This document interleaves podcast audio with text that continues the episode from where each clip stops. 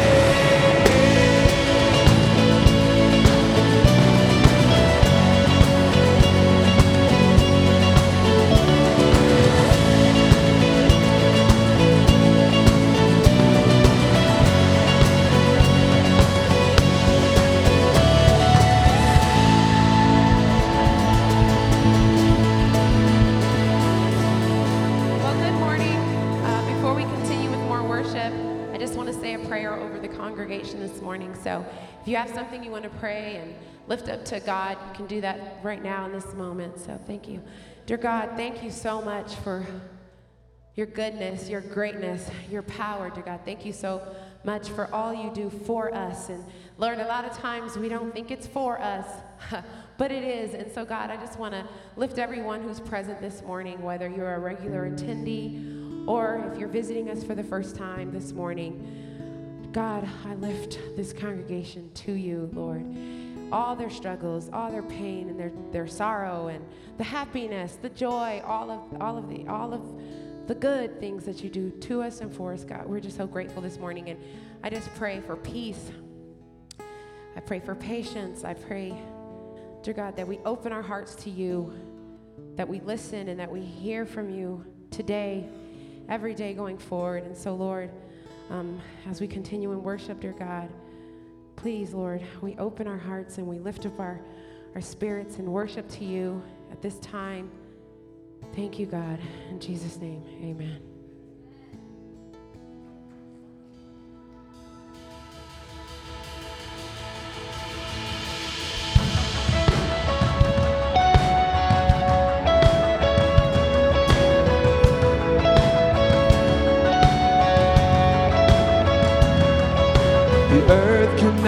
contain its joy. So mountains were born, and mountains were born. The sea cannot contain its praise. The mighty waves roar, the mighty waves roar. All of creation, and all of creation is singing the same song. One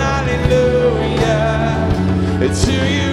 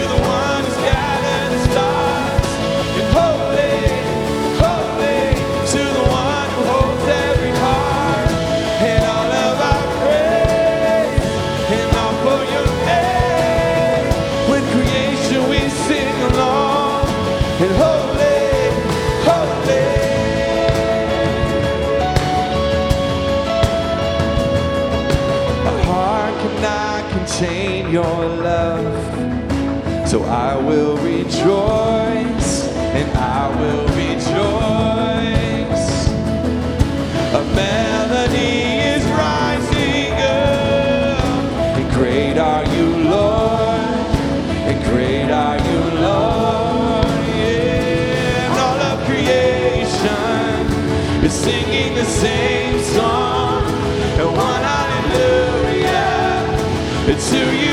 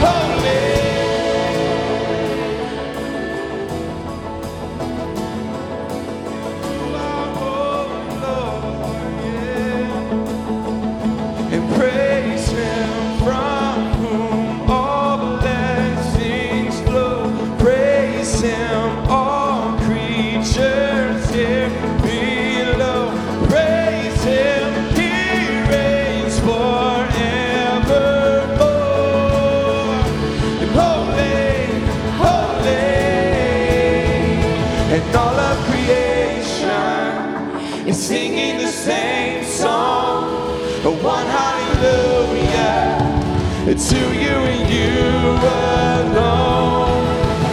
And hope. Oh,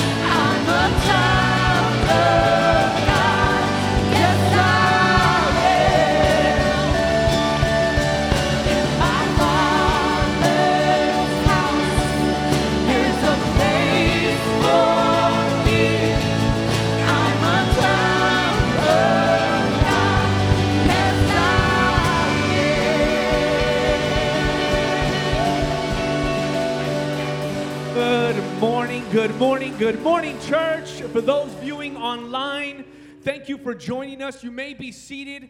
Uh, I'm going to take this time to dismiss our fifth and sixth graders. You are released to go into your class.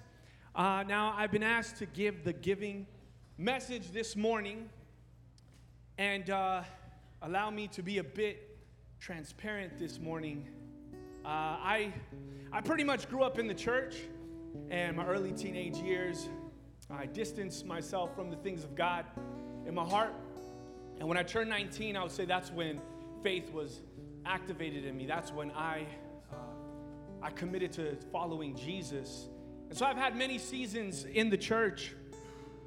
I had seasons where I was faithful to giving 10% of what I made, and it went down to 5% and then 15. And there was this particular season in which I was hurt by the church. I remember giving 10% of what I made, and above that, I, I made a pledge to give for a specific thing. And, and when, I, when I was doing that, then something happened at work where uh, I was cut a few hours and days, and I could not give above 10%. And I remember the church I was going to, not Journey Church, another one in the past. Uh, they were kind of legalistic when it came to giving, and they had no problem uh, dumping shame and guilt when it came to giving. And I was broken. And uh, to be honest with you, I, I, had seasons where I just didn't give in that aspect. Um, but I realized I was restored by God reading scripture in the New Testament, and I realized that giving is an act of praise and worship. And, and being generous um, in our giving and, and in our time, that is saying, God, I trust you. I, I trust you above, above all. And so I want to read Second Corinthians chapter 9 verse 6. The point is this, whoever sows sparingly will also reap sparingly, and whoever sows bountifully will also reap bountifully. Each one must give as he has decided in his heart, not reluctantly or under compulsion, for God loves a cheerful giver. And I'm going to say that again. God loves a cheerful giver. God loves a cheerful giver, and God is able to make all grace abound to you so that having all sufficiency in all things at all times, you may abound in every good work, as it is written. He has distributed freely, He has given to the poor, His righteousness endures forever. He who supplies seed to the sower and bread for food will supply and multiply your seed for sowing and increase the harvest of your righteousness. You'll be enriched in every way to be generous in every way, which through us will produce thanksgiving. You realize that as you give, you're producing uh, gratefulness in other people's hearts. You're almost like, because of you, people are praising God because of your generosity. Um, for the ministry of the service is not only supplying the needs of the saints, but is also overflowing in many thanksgivings to God. By their approval of this service, they will glorify God because of your submission that comes from your confession of the gospel of Christ and the generosity of your contribution for them and for others, while they long for you and pray for you because of the surpassing grace of God upon you. Thanks be to God for his inexpressible gift. So we're not giving because we're afraid that God's gonna curse us. We're not giving because we think God is some genie and we can make him do what we want by giving. But we give because we serve a generous God and we're his generous people. And out of gratefulness, because we are blessed, we want to be generous with in, in, many ways. And so, with that, I want to ask the ushers to come forward as I pray for uh, our giving offering. Lord, I just thank you for this church, this wonderful church, where the good news is, is preached, where the goodness of God is revealed and expressed in and through our lives, in and through our generosity, in and through our giving, Lord. I pray that you bless those that in their hearts are giving cheerfully, giving hilariously, Lord, that you just allow them to continue to rejoice. And those who cannot give, I pray, Lord, that you bring increase into their life and help us to see you for who you are, your goodness. Help our hearts to be filled with gratitude and let us express uh, in our generosity, Lord, um, our gratefulness towards you and towards your people. In Jesus' name I pray. Amen. All right. Now, we have some events coming up. We have we have a ladies tea. Ladies, where are you at? Now, if you have a cousin, a sister, an aunt, uh, a neighbor, a friend, somebody you care for, please, each one, reach one, uh, have them come out, connect with them, love on them, and help them to experience the love of God and, and just a time to just rejoice together. Um, we also, I just want to say, if you're new, do yourself a favor. Drop by the hotspot. The hotspot is right out these double doors to your right. Uh, they have a tasty treat for you. Do not miss out on that. Get what belongs to you, new people. Um, your family already, just so you know.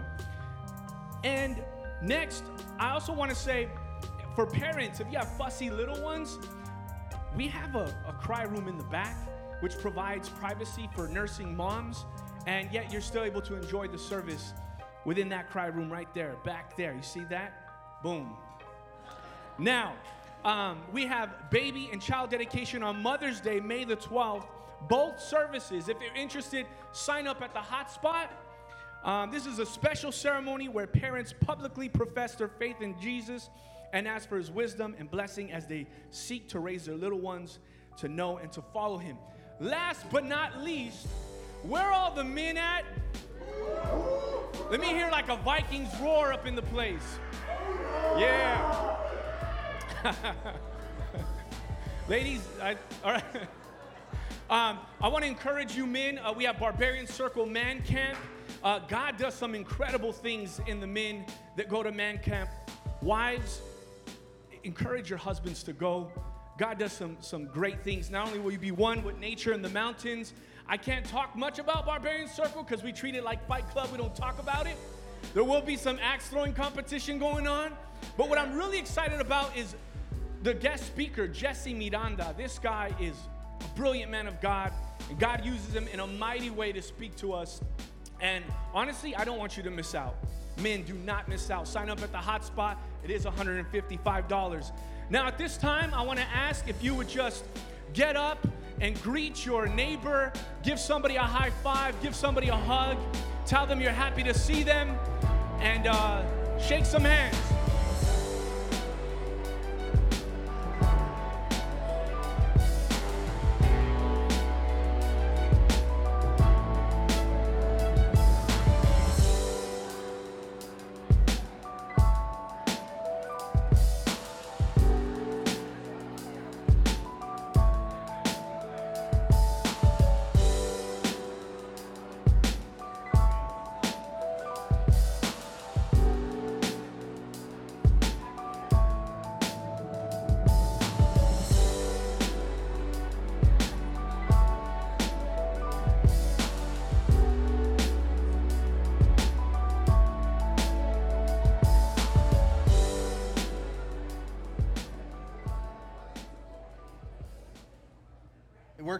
Turn it on. Good morning, everybody. Hey, guys, I'm Dave, one of the pastors. And if you're one of the folks who came last week to Easter and it's like you're kind of coming back or trying out our church, welcome. I'm really, really excited that we got to uh, spend last week with you.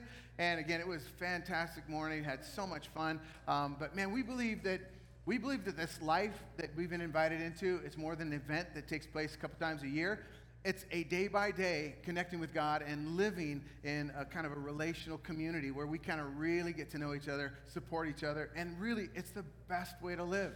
I'm so excited you guys are back. And for all of those of you who are watching online, welcome. Those of you who are at the Poppy Fields watching us or at the Poppy Festival, yeah, we'll see you next Sunday. Great day. Let me ask you, you ever do anything that surprises yourself? You ever kind of look at yourself and think, what is wrong with you? I used to get that a lot when I was a kid. Mom and dad, they're here this morning, so I got to say a whole lot about them. So when I was a kid, and I'd be doing stuff, and what is wrong with you? And I grew up wondering, what is wrong with me? But I ask the question all the time now, what's wrong with you? Here's the thing. This past week, as I've told you guys, I've been in this um, process. I got a phone call from the county, and uh, the gal said, listen, uh, Mr. Elmore, you took out a permit for a pool like 2017. I'm like, yeah, that's me just takes a little longer to do things in my world, and uh, especially when you deal with the County of Los Angeles, some of you know. But as I got sick, had some delays, um, and it's just been a freak, you know, kind of a frequently, it's just been a nightmare because it's my first go around, and so I'm a couple buddies here at the church Jim in engineering and Jeff doing all the kind of overseeing. We're working on this kind of little by little, and finally we reached this point where I was able to go. I have to get all the safety equipment and this fence around it and all that. And so I was at the county five times, literally, usually about an hour and a half per time, wait, just trying to get permission to put a fence around my pool. And um, it had changed this, changed this, changed it. Every time he went in, different, different thing. So finally, we got through that. Thursday was the investigation, inspection kind of thing. And so I run home at lunchtime, supposed to meet the inspector between noon and 2 or whatever. Of course, they come at 4. But anyway, I'm waiting, and um, I'm like, man, I'm really hungry, so I'm going to grab me a bite.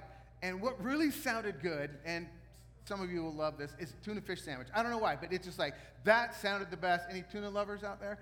Yeah, okay, well, there's the thing. Um, my wife is not a tuna lover. As a matter of fact, Lori hates the smell of fish.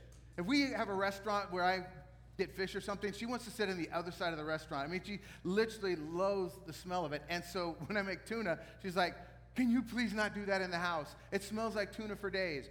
So, being the compliant, submissive, obedient husband, of course, I go outside, open the can, and pour all that stuff over the dog food because they love it, and uh, then toss the can out in the trash can instead of in the house. Go to all that trouble, wash everything so it doesn't smell, and then I make my sandwich. And as I'm, as I'm coming to the end, in my world, pickle relish is a gift from God. And it's just, it's from the Lord. And so I give a generous helping of pickle relish on the top of my tuna sandwich. And it's loaded. I mean, this is a big fatty one. And I'm so excited. I got the chips and everything around the edge. And as I'm on my way to the chair, to my table, I got it under this hand and I got this arm full of stuff because I'm going to do some studying and working while I'm doing it. As I'm walking, how many of you are a little like budget conscious folks? How many of you that extends to the kinds of paper plates you purchase? Come on. All right, let's just be honest. if Lori had her way, We'd pay for those $5 per plate kind, you know, that you could put in a, you know, in, a, in an art gallery. I mean, she just loves the fancy ones with all the designs. And of course, budget conscious Dave, I get the 10,000 for a dollar, you know, the kind that you bring a hand truck to get from Costco, and that's the kind I get. Well, of course, there's a downside to that. And as I'm walking to my table with my lovely sandwich, I discover the downside. And just kind of the, the whole plate starts bending in half. And I'm like, oh, and of course I only have that hand, and so I do the super cool dad thing. I do the little flip to get it back up on the plate further towards me. But what it actually does, it flips the bread apart and it goes up in the air like this. And it and how does a sandwich always land? Jelly down, right? Tuna fish down, and, I, and it just everywhere on my floor. And I'm like standing there for a minute, and honestly, some things came out of my mouth and I'm like, who was that? And I'm looking around the room. That, thanking the Lord that everybody's at work, and I'm like, okay, um, that surprised me. But being the kind of person I am, I took every little piece and put it back on the sandwich, sat down and ate it. I am not going to give up this. I, I, I kid you not, and there are a lot of days I would not, but that particular day, I was already irritated. Level was, you know, this the, the, frustration level was this high already, knowing that I was probably going to get more irritation from the inspector saying, no, this doesn't work, and you did this wrong, or whatever. So I was already, and so I just sat down and I ate that whole sandwich, picking out the stuff. You know, it's like Saturday is cleaning day, and so this is Thursday, so we've got, you know, Sunday, Monday, Tuesday, Wednesday, third, all those days. So I, is that pet hair? What is that? You know, grit? Oh, that's got to be plaster from the pool. You know, the thing is, I was furious. And I expressed it. And then I sat down and I thought, what is wrong with you? You're a pastor. Would you say that on Sunday morning? Yes, but not in church. now, the question is, where did those words come from? I've, I've never been a cusser or a person that, you know, uses foul language. It's never really been allowed in my house um, I grew up with a wash your mouth out with soap if you had the bad, because it's, it really is a cure all. It fixed me. You just don't want to talk if you have soap in your mouth. So learn not to say bad words, um, but those evil words come from somewhere.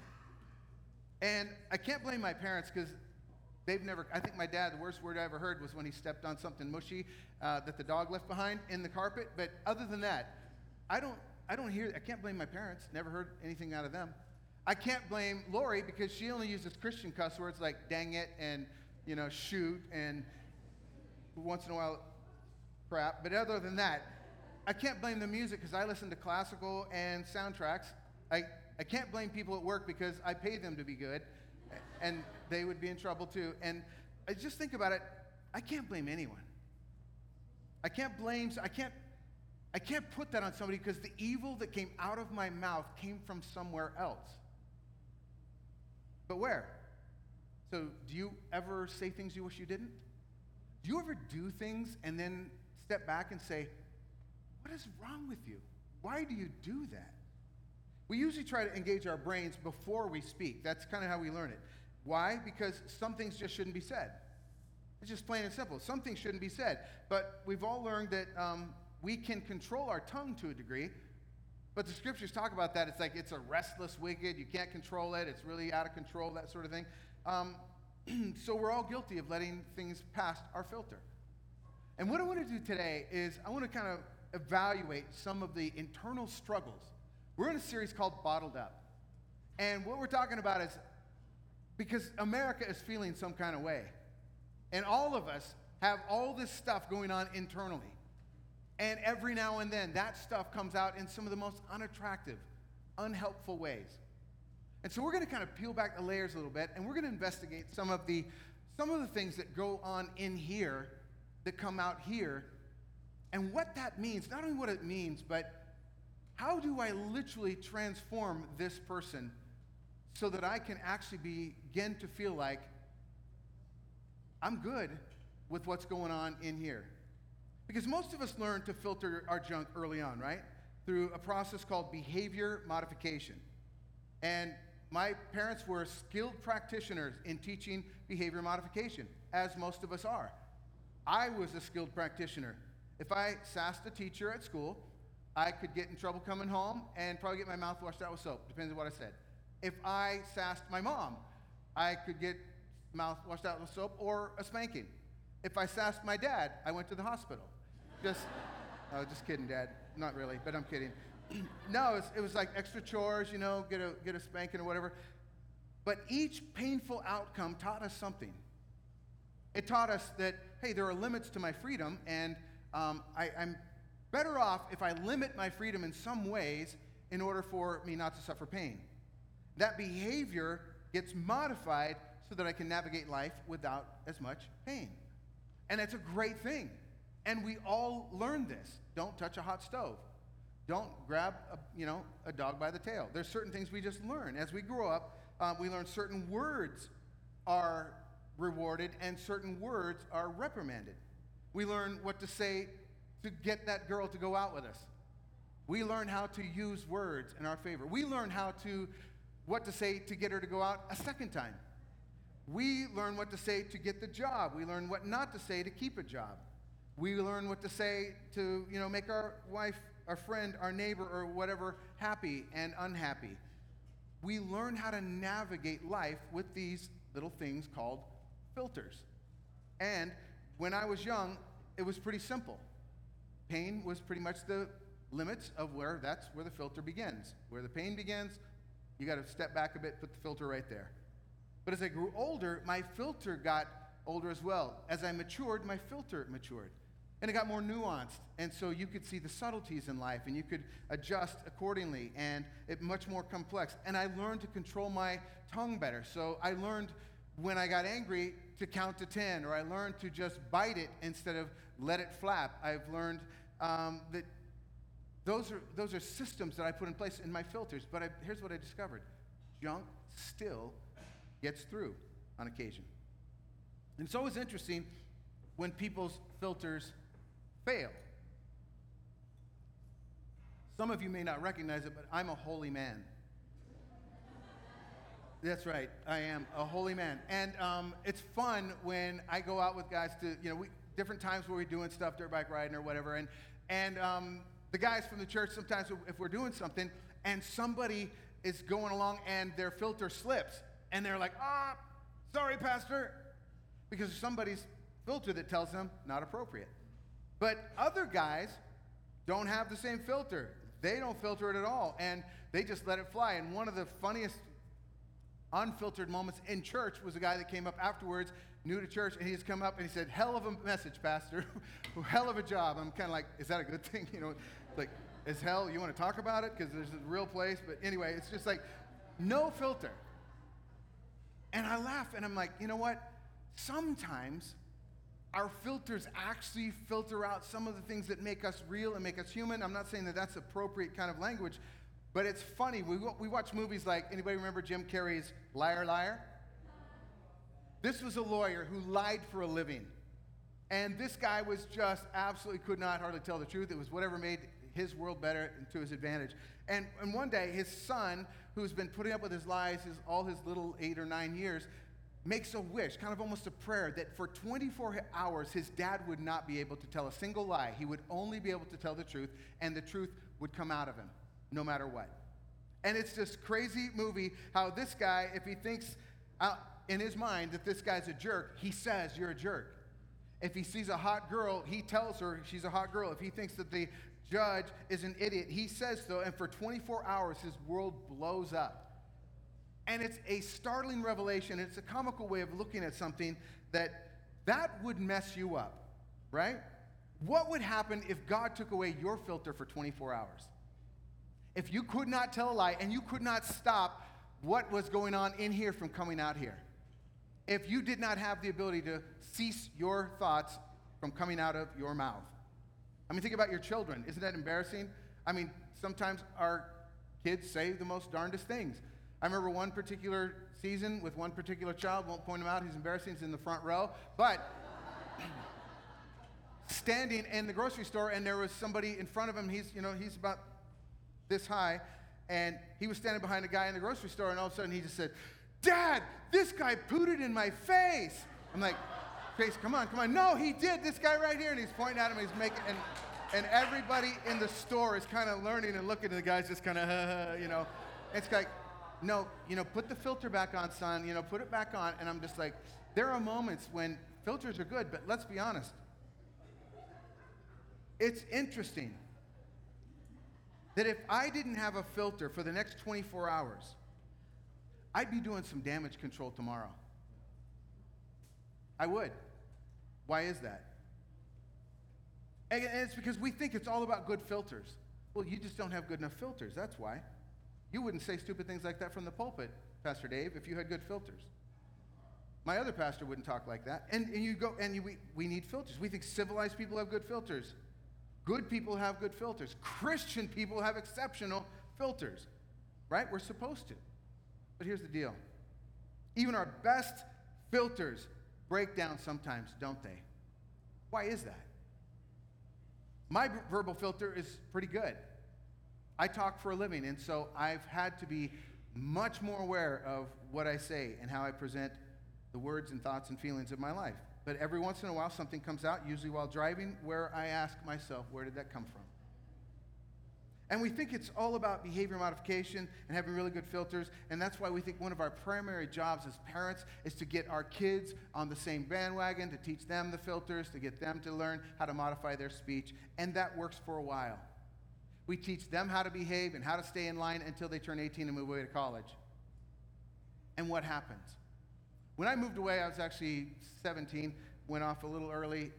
and when I moved away, um, I was able to continue my life. I was crazy all the time. It wasn't that something I got when I turned 18. I was just a crazy kid. But I watched people around me literally self destruct, kids that were growing up in these Christian families, church families, these really well filtered families, and they just came unglued when they got away from home. It always just puzzled me. But here's the thing we think that filters are the answer to the problems in our hearts. And we teach Christian behavior and we teach the rules, which is all good. It's all important, but catch this, please understand this. Too often we focus on the wrong thing. Because Jesus says it's not about the filters. In fact, Jesus spent a lot of time around people who had PhDs in filters. We're going to look in Matthew chapter 15, verse 1 through, we're just going to go through quite a bit. But this, this is an instance where Jesus was around these guys who made their living by telling other people what God wanted them to know and then making it more difficult than ever. They would just add on this stuff. And, and they, they were really messed up inside, but they had the outside polished. So grab your Bible, turn to Matthew 15. Um, this particular instance, Jesus was approached by religious leaders. All right, these were the Pharisees, Sadducees, the scribes. These are the people who kept the writings of the Old Testament in prime condition, and they proclaimed them, and they were the police to make sure everybody, you know, behaved. They were the filter police. And these people, they loved the filter. They loved the rules, loved them. They thought life with God was all about the filters, all about the rules. So they went through and they counted all the rules in the Moses commandments in the law in Deuteronomy and Leviticus. They got all of the old covenant commands, rules, and there were 613 of them. 365 were the negative thou shalt not, don't do's. 248 were the positives, do do. And there were just all these rules. And then they piled up hundreds and then thousands of rules to help people understand the rules and to keep people from breaking the law. God told the people, don't work on the Sabbath. We talked about two weeks ago. Fantastic gift from God. It was a gift. It was a celebratory day. It was a gift of worship, a gift of life, a gift of enjoying family and friends and ceasing from your work. It was a gift that helps us be like God. It's such an incredible gift. When they came out of Egypt, they, they worked seven days a week for the last 400 years, and he said, Now it's time for my people to be separate from the world. I want you to have an identifying mark. Here's a couple of them. There's going to be this one and this one, but here's one that's going to stand apart. Every single week, take one day off that you don't work at all. You worship, you celebrate, you love, you just, you enjoy the day with me. That was crazy. So the Jewish leaders and religious leaders, they basically said, man, that's really cool. How far can we take it, right? So um, they began to get rules like how far is too far to walk without working? So they limited the number of steps you could walk before you were working. So they made a rule. How much weight could you lift without it being work? So they made rules. How many letters could you write on a paper or on a scroll on the Sabbath without it being work? Even where could you spit or if you could spit on the Sabbath? It was work. And the Bible talked about cleanliness and, and the rituals of how to prepare yourself for the spiritual aspects. Well, they applied it across the board to all of life. And so they came up with these rules. You wash your hands when you wake up. Never know where your hands have been overnight. You wash your hands before a meal, after a meal, before worship, after the restroom, after you cut your hair, after you tr- trim your nails, after you touch a body part that is normally covered, which is interesting it's covered all the time, why is it dirty? Anyway, you wash your hands after you touch the inside of your ear or your nose, which is pretty good, um, after you touch your scalp. And it wasn't just when you wash your hands, then they went into rules for how to wash your hands. And then they went into rules what to say as you wash your hands. I mean, these guys were out of control because they felt like if God gave us filters, if God gave, if the rules are what God is after, let's give even more. Let's make, let's just make them all. Let's just make life so complicated. Just like our systems of law, they start off pretty simple. Let's be nice to each other, be kind, act neighborly. That's all we really need to do, right? And then all of a sudden, we got 6,000 pages of manuscript to help us to know what that means and what a pool should be and shouldn't be and where it should be and shouldn't be and how many fences and how high and how many things you have to add as sensors in case somebody gets past the fence. And anyway, Matthew 15, 1 and 2. Some Pharisees and teachers of the law came to Jesus from Jerusalem. So, Jerusalem was the center of spiritual worship for the Jews. And so they were like, these are the important guys. They're, they're big time. And they asked him, Why your disciples break the tradition of the elders? What's wrong with their filter? What's wrong with these? They don't wash their hands before they eat. And Jesus, you're supposed to be a holy man. You're letting your disciples break the rules. And Jesus goes right back at them and he calls them a bunch of hypocrites. And you're all about the rules, but here's the thing you've missed the point. You've missed the heart. So in Matthew 5, 15, 8, he quotes an Old Testament prophet. He says this these people, and he's talking about the religious leaders that are right in front. It's like, Jesus, we can hear you. We're right here. But he's talking to the crowd. He goes, These people honor me with their lips, but their hearts are far from me. You guys honor me with your words. You say the right, you filter things well. You have really good filters. But your affections, your heart, what you really love, is somewhere else. Your hearts are far from me. He's saying it's not about what gets past your filters, it's about what's in your heart. It's not about what gets past your filters, it's about what's in your heart. Later, Jesus explained to disciples what he's saying, and it's powerful and convicting. Verse 17 Don't you see that whatever enters the mouth goes into the stomach and eventually out of the body? I mean, they're like, oh, gross, Jesus. Yeah, we know how it works. He's like, well, listen. You're all concerned about how things go in the mouth and how they're prepared and how your hands are. You're all worried about this direction. But the things that come out of a person's mouth come from, where do they come from? The heart. And these defile them. It's about what's in your heart, not how good your filters are. And pretty much Jesus is saying God's primary interest isn't modifying our behavior. He's interested in transforming our hearts. And this is where church folks often can get it wrong. And this is why we get this problem called legalism. Because people get all excited, and there's a lot of rule folks out there. They're really good with the rules, and they're really good at applying the rules. And, and pretty soon they get more in love with the rules than they do with the people or the heart of the God who gave them the rules, and they're going out there and they're preaching the rules, and anybody doesn't follow the rules, they condemn everybody, and pretty soon what they're doing is they're telling the world who's never signed up to be a part of this program or this plan how to live their lives, and they're preaching to everybody else and getting everybody angry at them because the rules are the heart of everything for them. And Jesus is drawing them back to from the beginning. The Father has had a heart for you, and He wants you to have a heart for Him. And when there's love in the heart for God, you don't need 15,000 filters. Some of you guys have really good filters. Your hearts are a mess.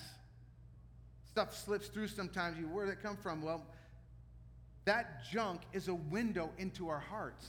And it's kind of like Jesus was saying here hey, um, looking at your words is kind of look, like looking at an x ray, an MRI of your heart. It's like you want to know what's deep in a person's heart? Listen to their unguarded words. Listen to what they say when they think only the closest friends, only the family, only the people who know them are around. When we say, I don't know where that came from, Jesus said, I do. It came out of your heart. And we say, Oh, no, no, I, I don't usually say things like that. I'm not that kind of person. And Jesus says, I know because you have a filter. That's why it doesn't usually come out. You've learned to watch your mouth, but every once in a while, your heart is going to break free of your filter and express itself. And that's when we know what's really in there. I'm looking at this man, I'm like, ugh. I think this is one of the things I've discovered painfully over the years as I have been so hard on myself and those around me to be good with their filters. And it's been part of, you know, just who I am in a, in a way that I want to honor God.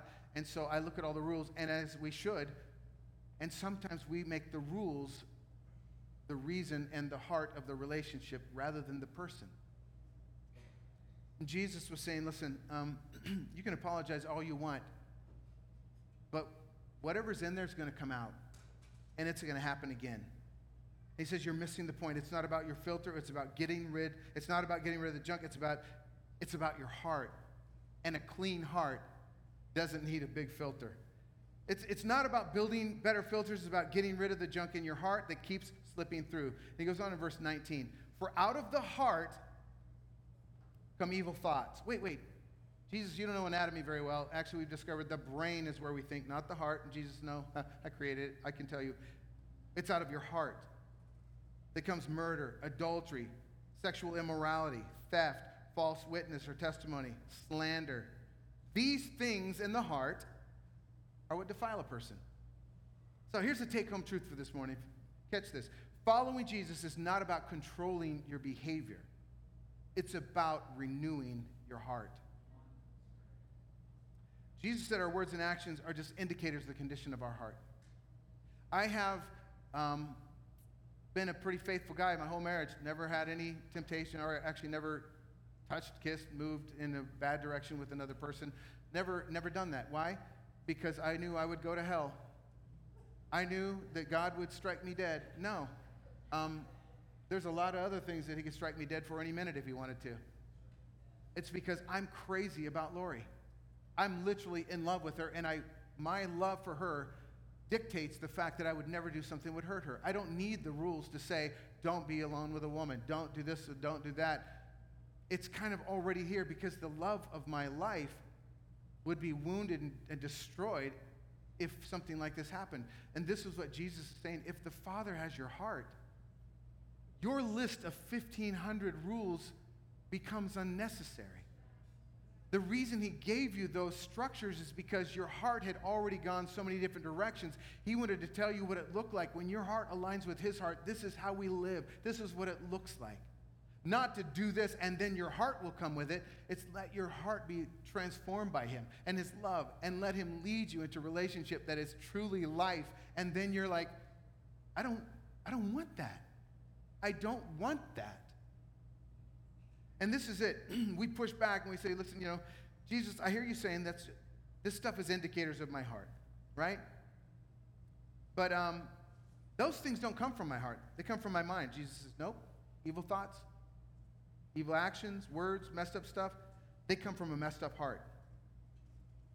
But you say, Jesus, my heart's just fine. And Jesus is saying, then why do you have these bursts of whatever? Lust, fear, anxiety, stress, anger, hatred. You just name it. Racism. Well, Jesus, I don't have an evil heart. My mama has been telling me my whole life I'm a good boy. And isn't that moms? Isn't that our job in the way, moms, for you? It's like helping your kids have good identity and self esteem and all that, so you're teaching them. But isn't it how many kids have you heard go before the judge? And honestly, I know he's in here for whatever, for assault and battery, but he's really a good boy. He's got a good heart. And scripture is basically saying, yeah, that's kind of not the truth. This kid doesn't need a better filter, he needs a purer heart. Jeremiah 17 9 talks about this. The prophet said this The human heart is the most deceitful of all things. It's desperately wicked, and really, who knows how bad it really is? Who, who among us can really know what you're capable of in the right circumstance? And friends, I got to be honest, as I look around our world, it, it's a world that has pushed off the filters in so many ways, and we're coming unglued. And it's not because our filters aren't good enough, because that's the problem. A lot of church people like, well, let's put the filters back on everybody. That won't change the situation. Just like a kid being forced to behave while he's at home won't change what he's going to do when he moves away. Once the filters come off, you see what's inside. The goal that God has for us is inner transformation. Inner transformation. And I've got to be honest, I look at the political climate, spewing hate, turning people against each other. I look at the fake news purveyors churning out misinformation daily. I look at the racial tensions turning deadly. I, I look at how the church has become the whipping boy for all the people's hatred in the world because it's the church that's tried to keep us down and repress us. It's tried to, it's tried, because the representatives of God in the world speak of rules and filters, and they're angry at the filters and rules. I, I look at people in power and positions of government who'll do anything to get more of your hard earned money, and how, how mad it makes us when we pull up to the gas pump. I, I see all this stuff.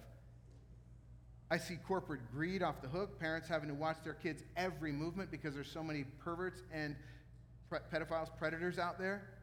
Our world is a mess, not because it doesn't have good filters, but because it has a dark heart. It has a broken, untransformed heart. And Jesus says, out of the heart, evil thoughts come. Out of the heart, adultery starts with the heart because it starts with lust. Murder starts in the heart because it starts with anger and bitterness. Stealing starts in the heart because it starts with greed and self interest. Slander starts in the heart because it starts with envy and jealousy. That ugly stuff that all simply reflects the darkness in our hearts. And the scriptures are saying, you and I are broken. And when we abandon the ability or the pursuit of just better filters, and we begin to fulfill God's great desire, which is better relationship, which is transformation, it will come. Now, every now and then they do a study, and they, and they do surveys all the time. I was reading some this week. They do a study in which they ask questions of a whole bunch of people like this What would you do if you knew you could get away with it? What would you do if there were no consequences for taking, you know, for away, away your filter? If we just take away your filter and there were no consequence, would you murder somebody if you knew you could get away with it? Most of us say, absolutely not, no. But how, how about just hurting somebody a little?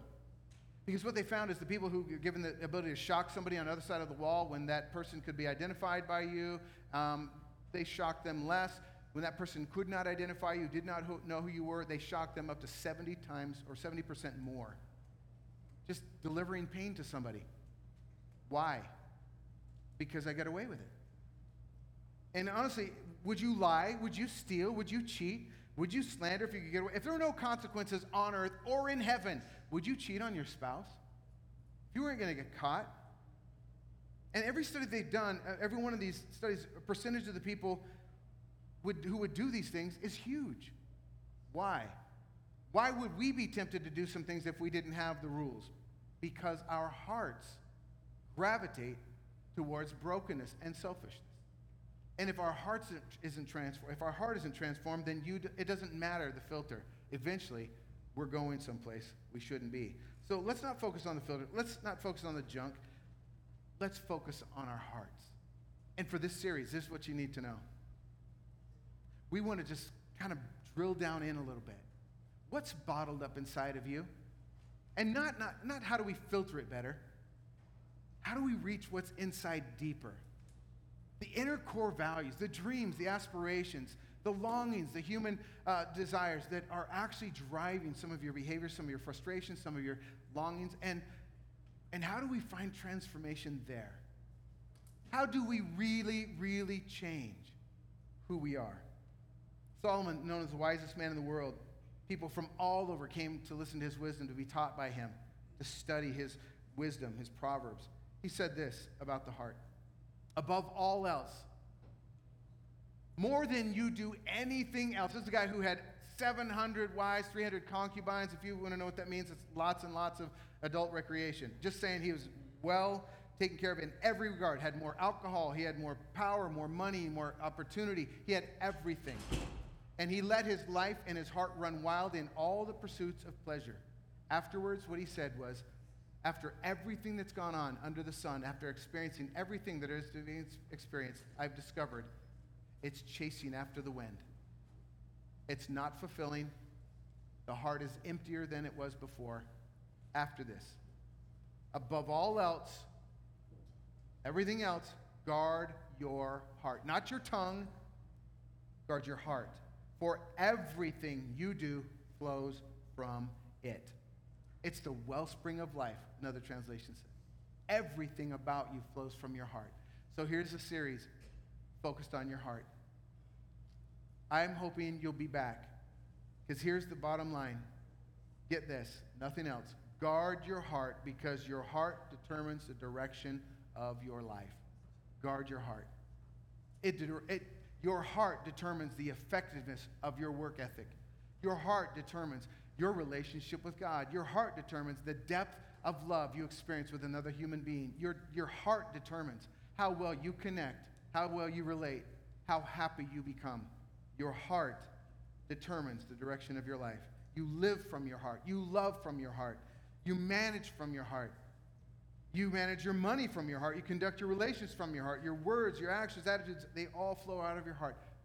Guard your heart. Parents, we sometimes we forget this. We're trying to manage behavior. And one of the things I love about my parents, and this is I got to just brag on them a little bit, right in front of them, that they gave me the opportunity to be in a place that constantly talked about our heart. They taught me, and the, the church that I was in was fortunate enough. It spent a lot of time talking about the rules, and in the youth ministry I was in, it was overly, overly legalistic in a lot of ways. But I'll tell you, what I always came back to was the heart. and spent a lot of time managing my heart. And parents, that's what you need to gift your kids with. Not just behavior management, heart management. We're taught how to behave. We're not taught how to guard our hearts. So, here's the question I want to ask you as we get ready to go What's going on in my heart? What do I need to root out of my heart, and how can my, be, my heart be made new? So that's where we're going to go with the next few weeks. If your heart is clean, the filters are secondary and incidental, they're not primary. If your heart is rotten, you're going to need really good filters. God isn't impressed by your filters. He's asking, Where's your heart? So, this is what we, we think about. Let me say you have a friend named Sam. And Sam is uh, going to the doctor. He's having some real problems with his health, and they discover he's got some real cardiac issues. Doctor says, Your heart has some real problems, and you continue, you'll die. But we can actually address those issues without a major surgery. But here's what you need to know you're going to have to correct your diet and get more exercise. And if you stick with this diet and if you stick with this exercise routine, I think we can fix your heart. And Sam says, Well, I can't do that. Doc, if I diet, I'm going to be hungry. And if I exercise, well, I'm going to be tired. I just want you to fix my heart. Fix my heart. And then I'll be more energetic for exercise. And then I'll have more energy to focus on what I'm eating. Doctor says, Listen, Sam, um, this is how we fix your heart.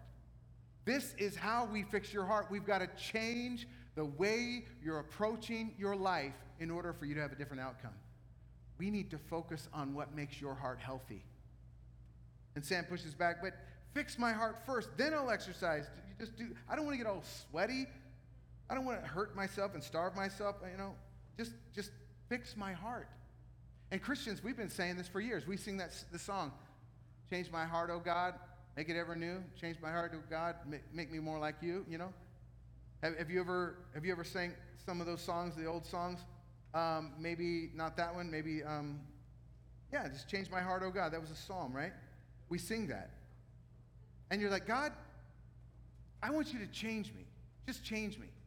And God says, here's what I'll do I'll take all your sins, past, present, future, I'll nail them to the cross. I'll pay for your right to be called a child of God. I will actually let all the wrath that I've stored up against sin towards your sin fall upon Jesus. I will take that away from you. You will now have new life, a place in heaven, a new name, a new family. I'm giving you all this.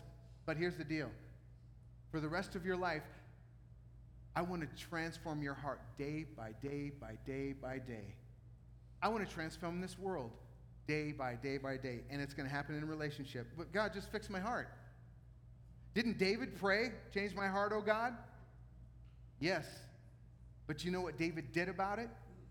David went directly to the heart of his heart and started addressing that through worship, through prayer, through scripture. He went through a whole change of life routine to manage his heart. And that's what we're going to work on that next few weeks.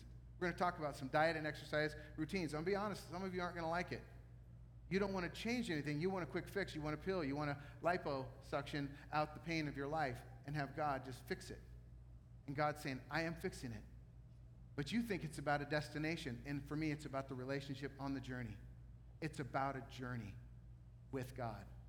And so there's, here's the thing I want us to take a moment and I want us to close our eyes. And as we wrap up today, I'm going to ask you a couple questions that I want you just to kind of ask yourself. If you've ever wondered what's going on inside, what's wrong with me, in a quiet, still moment before God, ask yourself this Is everything okay in my heart? Is my filter management a whole lot better than my heart management? Is there anger in there? Bitterness, rage towards somebody, petty desires, irritations? Are there some things that are getting through the filter that are embarrassing you? Are there things that are embarrassing that, or that should be embarrassing you? Are there things you want to ask God to help you change and you're willing to commit to doing it with Him? Then pray this prayer with me. And just the quiet silence of your own heart, I want to just ask you to pray God, I open my heart to you. I know that I can't change in the ways that need to be changed. I know that what's going on in my heart is the problem, not how great my filters are. You said that the transformation of my heart is where life begins, that you come to live in my heart, that your Holy Spirit takes up residence in my heart. And the only way I'm empowered to live this life is when I surrender daily my heart. When my heart is right with you, everything else will be right. So, God, help me obey you and working on my heart. And with your heads bowed for a moment, I want to pray over you. God, our church and our family and those people who are, are, are, just maybe within the influence of Journey in some way, we're in pursuit of something.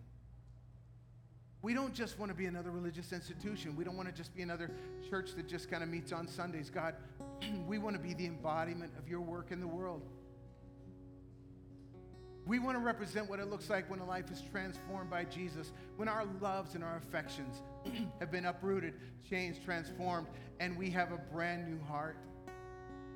We want to show the world without preaching and pounding on them and telling them to get better filters. We want to show them what life is meant to be by our lives. So, God, I pray that at Journey Church we would honor you by pursuing a pure heart. And over the next few weeks, God, that you would bring every single person who needs to hear this back in the influence of your word. And I pray this, Lord God, to your glory and our good as we seek to know you and be transformed from the heart. In Jesus' name, amen. Hey guys, we're going to sing. We're going to come uh, together next week, talk about some really important stuff dealing with conflict in relationships. So stand with me. Let's worship together before we go.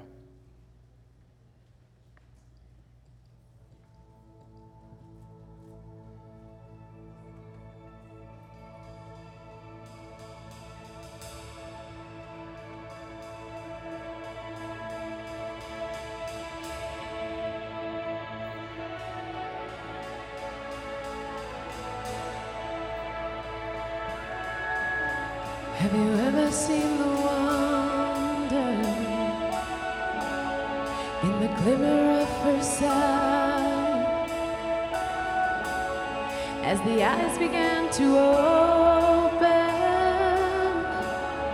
and the blindness meets the light? If you have soul, say, I see the world in light. I see the world in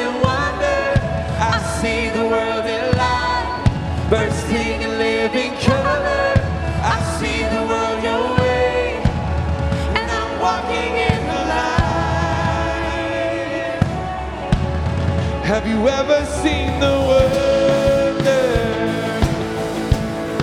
in the air of